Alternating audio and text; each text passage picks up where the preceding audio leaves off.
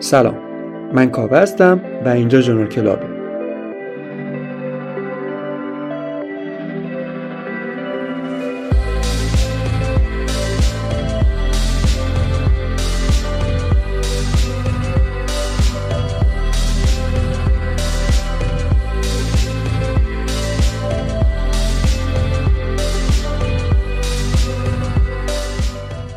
توی اپیزود سوم ژورنال کلاب پای روایتی از ایمان فانی از پادکست مدرسه زندگی فارسی میشینیم.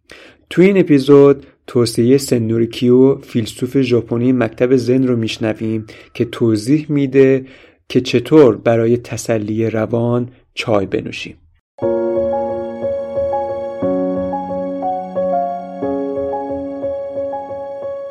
در غرب فلاسفه کتاب‌های قطور غیر داستانی می‌نویسند، از واژه‌های دشوار استفاده می‌کنند و تعاملشون رو با دنیای واقعی محدود می‌کنند به سخنرانی و میتینگ. در شرق و به ویژه در سنت زن فلاسفه شعر میگن، آب و جارو می‌کنن، به زیارت میرن، با تیر و کمان تیراندازی می‌کنن، تومارهای از کلمات قصار می‌نویسن، ترانه می‌خونن و یکی از بزرگترین فلاسفه مکتب زن، فردی به نام سن نوریکیو، به این پرداخت که به مردم یاد بده برای تسلی و درمان روح و روان چطور چای بنوشن. سن نوریکیو در 1522 در بندر پررونق ساکای نزدیک اوزاکای فعلی به دنیا آمد. پدرش انباردار بود و ماهی خرید و فروش میکرد و دوست داشت پسرش مثل خودش تاجر بشه. ولی ریکیو از زندگی تاجرها روگردون شد و به دنبال خرد و خودشناسی رفت. جذب بودیسم مکتب زن شد. پیش چند تا استاد شاگردی کرد و تبدیل شد به یک درویش دوره‌گرد. بودیسم زن توسط راهبان زائری بنیانگذاری شد که معتقد بودند یافتن معنا در افکار پیچیده یا کارهای محیرالعقول نیست. معنا را باید در مراقبه و تمرکز بر انجام کارهای پیش پا افتاده پیدا کرد.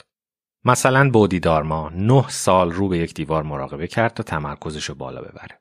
ریکیو روی چیزی تمرکز کرد که از خیره شدن به دیوار فرح بخشتر بود، نوشیدن چای. امروز به یاد آورده میشه به خاطر شناسوندن و تحولی که در مراسم چای ژاپنی ایجاد کرد.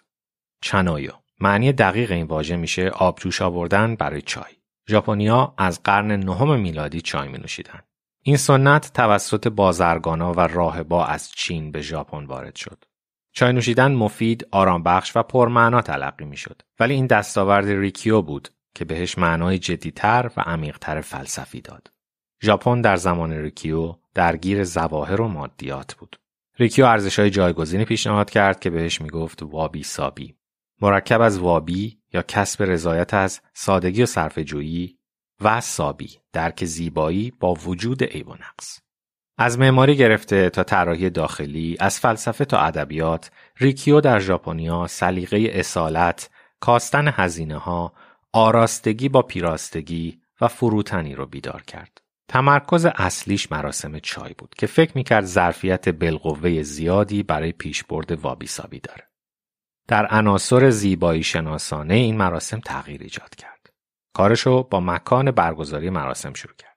مرسوم شده بود پولدارا چایخونه‌های پرنقش و نگاری در بهترین مکان‌های عمومی می‌ساختن که شده بود مکان دورهمی‌های پرخرج و به رخ کشیدن جایگاه اجتماعی.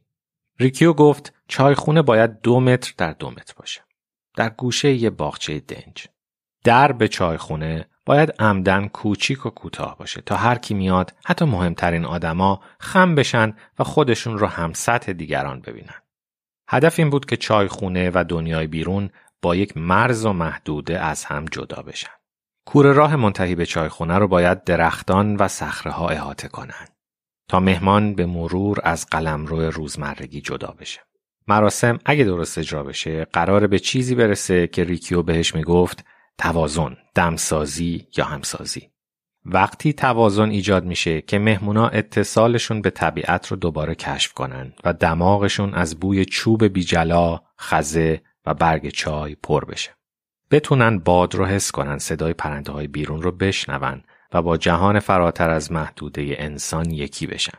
شاید به احساسی برسن به نام ملاحظه، حرمت یا پروا. این میوه نشستن در یک فضای کوچیک در کنار دیگرانه، وقتی بتونی رها از فشار و تصنعات اجتماعی با آدم‌ها حرف بزنی. مراسم موفق قرار بود حسی از آرامش و آسودگی در شرکت کننده ها باقی بذاره یا حس بیغش و پاکیزه شدن. اینا مفاهیم مرکزی فلسفه متواضعانه ریکیو بودن. دستورات ریکیو وسایل و ظروف مراسم را هم شامل می شد. گفت وسایل نباید گران قیمت باشن یا با قراردادهای مرسوم زیبا باشن. قاشقای کهنه چایدون و گلدونای از جنس چوب بامبو رو دوست داشت. مثل این یکی که خودش تراشیده. در فلسفه زن همه چیز گذرا و ناقص و ناکامله. به همین خاطر استفاده از اشیایی که زخم زمان رو به تن داشته باشن از دید ریکیو یک خرد خاص و عبرت ویژه همراه میارن. این دستاورد ریکیو بود که چیزی که مثلا در غرب یک امر روزمره رو گرفت و عمق و اباحتی بهش داد قابل مقایسه با مراسم عشای ربانی کلیسای کاتولیک.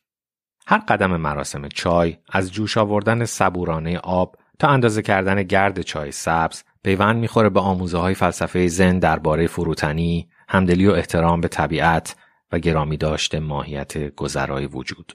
باید فکر کرد که این رویکرد به زندگی چه دستاوردهایی میتونه داشته باشه.